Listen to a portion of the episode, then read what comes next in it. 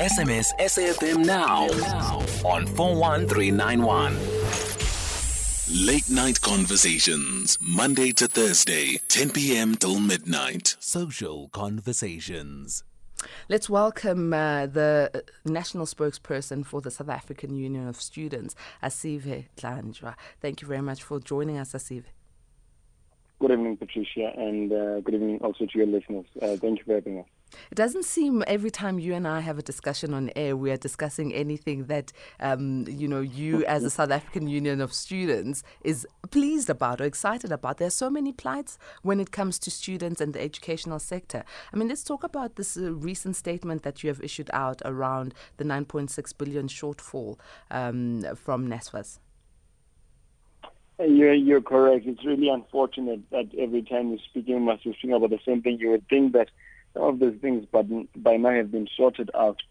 Uh, what we are speaking about and uh, at the moment, and that is a really uh, that we are really displeased about, is that uh, uh, it has now been confirmed that NSFAS uh, is suffering a 9.6 million, rather billion rand shortfall. now, this is in line with previous projections that forecasted that it would uh, they would run in the shortfall of around about 10 billion rand. Now, these forecasts were made already last year towards the end of the year. You would have hoped that by now there would have been some sort of intervention that would have been done by government. Now, what effectively this this means is that uh, uh, students that are funded by NSFAS, uh, number one, returning students, so those are students that have been funded by NSFAS last in the last academic and previous years, uh, and who have qualified to be funded for also for this year. So which means they would have met the academic requirements to carry on to be funded. secondly, also first-time applicants, and the majority of these will be students that are coming from grade 12, uh, uh, coming into uh, universities and colleges. Those are what we would call first-time applicants. All of these students, they have not yet received their funding decisions uh, to determine whether they have received funding for this year or not. Not because they do not meet the requirements, but because uh, at first we were we thought it was a systematic glitch, but would later get a confirmation uh, or from officials at NSFAS and the department that in fact it is informed by uh, this shortfall that there is no money. They are they do not want to commit themselves and give approvals to students and then there is no money uh, because Treasury has not brought forth the funds. So this is the challenge that we are currently dealing with. It's a huge challenge, especially for students who are returning, who we assume were within the budget because they are returning students. But those who are also expecting NSFAS to uh, to assist them in funding their education as they get into the first year of tertiary institution. So, what sort of calls are you making to NSFAS? I think the first one, uh, uh, as you uh, rightfully uh, pointed out, the majority of the students, well, not the majority, but uh, the, the, the, the returning students here who had been already funded, whom they had already been budgeted. So whether there's a shortfall or not, it's immaterial because they have already been budget, budgeted for. The day they signed their contract and they were taken, the, the, the, funding responsibility was taken on by NSFAS and the state, it means that they, the, the, the, there was there was a budget for them to be able to go and to go on to complete the uh, uh, programs for which they enrolled for for however many years that is. Now, it does not make sense that uh, uh, uh you know that that they would their funding decisions would also be with them. So the the calls that we are making is that within the next 48 hours, uh, uh, NSFAS must give those funding decisions to all returning students who have met the, the in fact whether they've met the academic qualification or not, they must get decisions. If they've not met the academic qualification, the, the, academic requirements, obviously their decision will be that they've been disproved for funding. Their funding is continued, which there's not. We don't have a problem with that. Uh, and then for those that have met the academic requirements, they must they must be told. Uh, they must be given that necessary confirmation so that they can go on to register. Registration has begun in institutions of higher learning as we speak. We've in fact also gone on to make a call to institutions to extend their registration dates so that this dilemma is sorted out. So we are saying NSFAS within the next 48 hours must advance those funding decisions to all returning students that have been funded because it's absolutely uh, uh, ludicrous as to why that would not would not be done. Secondly, we are saying that Treasury must give a funding confirmation of that 9.6 billion and a commitment of that 9.6 billion and by the end of this week hmm. uh, to NSFAS and give the necessary confirmation to NSFAS to go on to advance those funding decisions. Now, maybe one of the listeners would think, no, we are throwing our toys out of the court, we are making unreasonable demands, and we are being unreasonable. We are not being unreasonable because, Patricia, what is happening here is this. Already as we speak, this is a known fact, is that our institutions of higher learning are highly, highly undercapacitated. There is no space. Space is minimal. Let me give you an example so that you get a picture of what I am saying. In a typical institution, you will get 150,000 applications. Asive, um, I need to go to a quick break. I want you to give me that no example problem. after the break so we don't get cut off. A teamers, please join in on the conversation, especially if you're one that is also awaiting or your child is awaiting um, the confirmation of uh, you know funds from NSFAS for this academic year. Please do join in by calling 011 714 2006 or WhatsApp 0614 104 107. Late Night Conversations with Patricia Nduli, Monday to Thursday, 10 p.m. till midnight. Social Conversations. We are currently in conversation with uh, the South African Union of Students national spokesperson, who is Asive Dlanjwa, talking about the statement that they have issued out as uh, uh, talk, uh, regarding the shortfall of funding uh, from the National Students Financial Aid Scheme, NSFAS. And it, it's it's quite a challenge, as uh, he has mentioned, but we also want you to join in on the conversation as an A teamer. You can SMS on 41391 or WhatsApp 0614 Um, before the break, Asive, you were giving us an example. Yes, I was saying this is particularly devastating uh, uh, because, uh, for instance, uh, in a typical institution, you will get uh, about uh, more or less, uh, in fact, uh, well, let's say 100, 100 to 150,000 applications. In those applications, the university can only admit seven to 8,000 first years, less than 10% of those that have applied.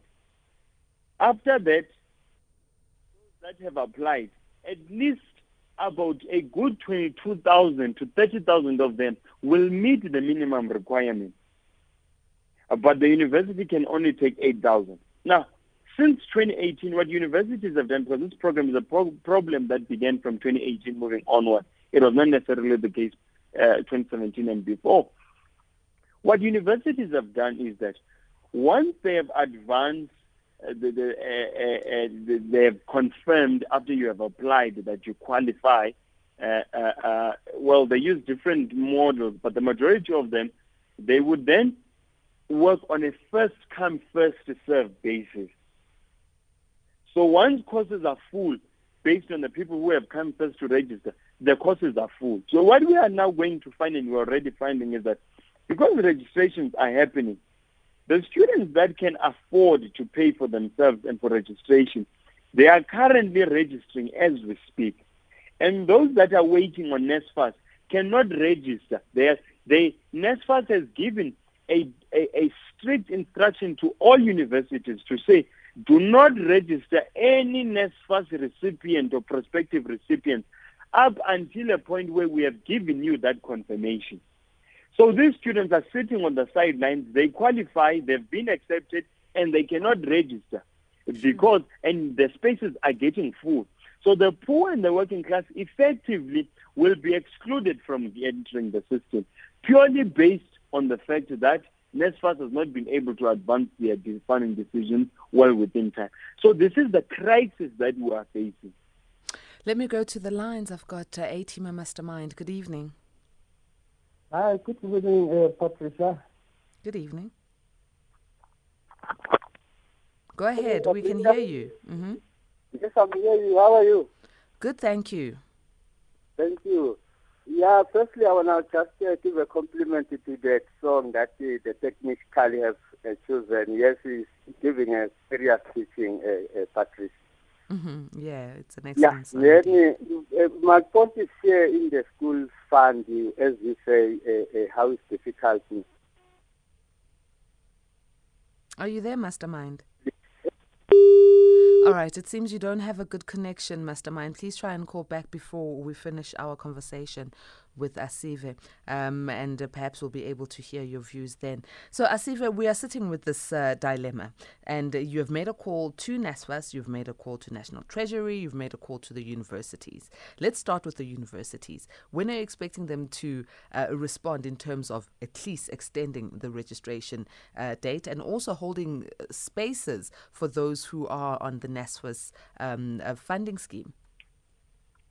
Uh, in all honesty, we made this call last week, and uh, many universities, if not all, uh, heeded and considered to our call uh, to extend the registration.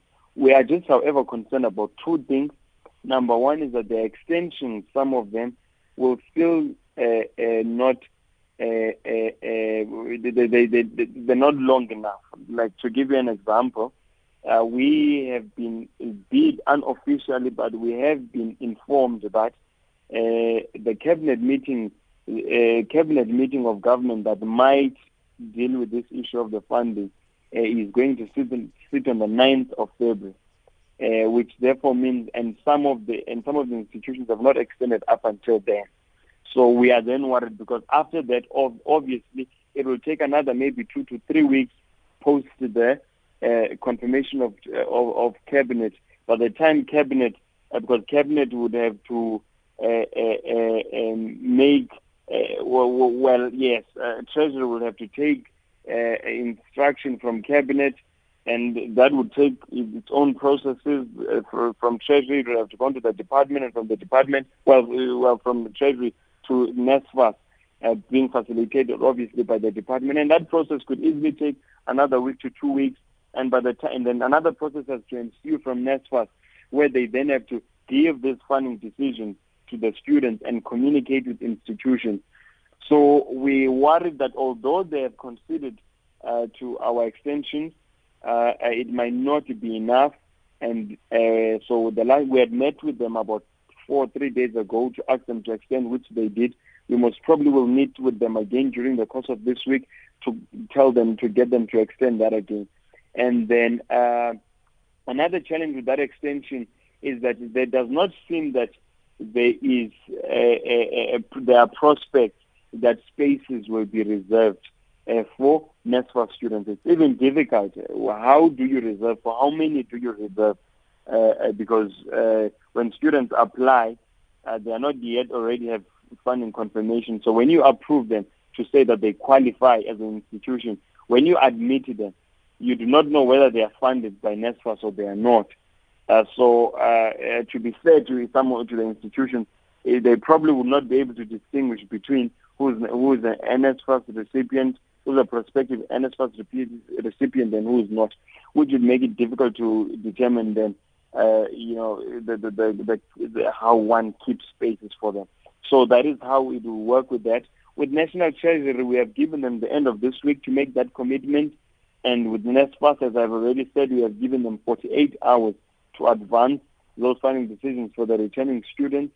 And then, uh, of course, as much as we, we it's difficult, it, it, probably would be uh, silly of us to give them a time frame to respond to the first years because uh, uh, whether we like it or not, they are currently held uh, by their throats by tre- national treasury.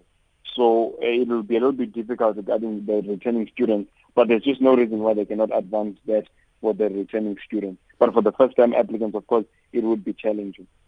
It's going to be very challenging. What do you anticipate will happen to uh, the students who just can't afford uh, to take themselves through university if NSFAS is not able to get the funding?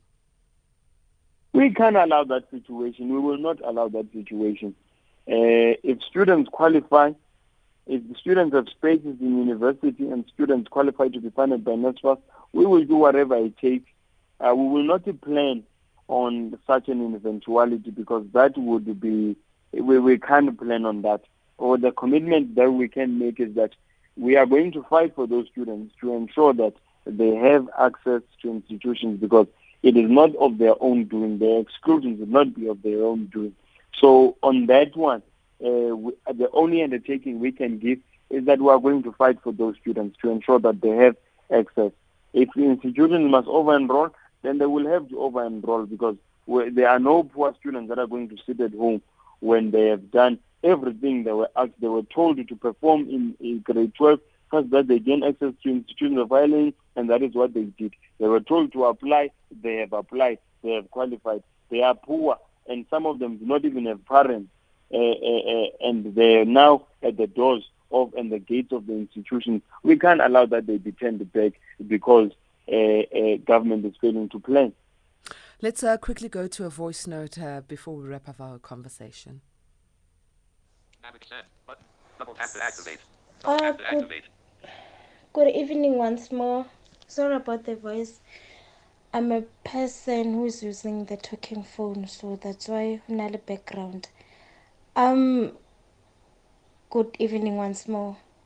Now I want to know what NSFAS this year in an appeal now because of I've been trying to communicate with it via their social networks, email, con telephonically, but there was no response. Please assist. Thank you for the question. Uh, please uh, do respond to us, um, uh. Uh, there will be a, appeals. Appeals will be open. They are supposed to be open by this week. Uh, the process of appealing, but even that, uh, NSFAS indicated to us that one of the things that is holding them back in terms of finalizing that is that there has to be confirmation from the uh, uh, from government. How much are they willing to fund? Uh, you will know that also one of the things that still remains outstanding from the department uh, were the funding guidelines uh, that were proposed last year. Some of them when were speaking on issues of uh, what we call residency period, N plus. So was it either going to be N plus one or N plus two, meaning there are other students that are appealing based on the N plus 1 rule, meaning that they have exceeded their N plus 1. So in the event that we would be pushing this to N plus 2 through the proposed funding guidelines, and those students should be funded for this year.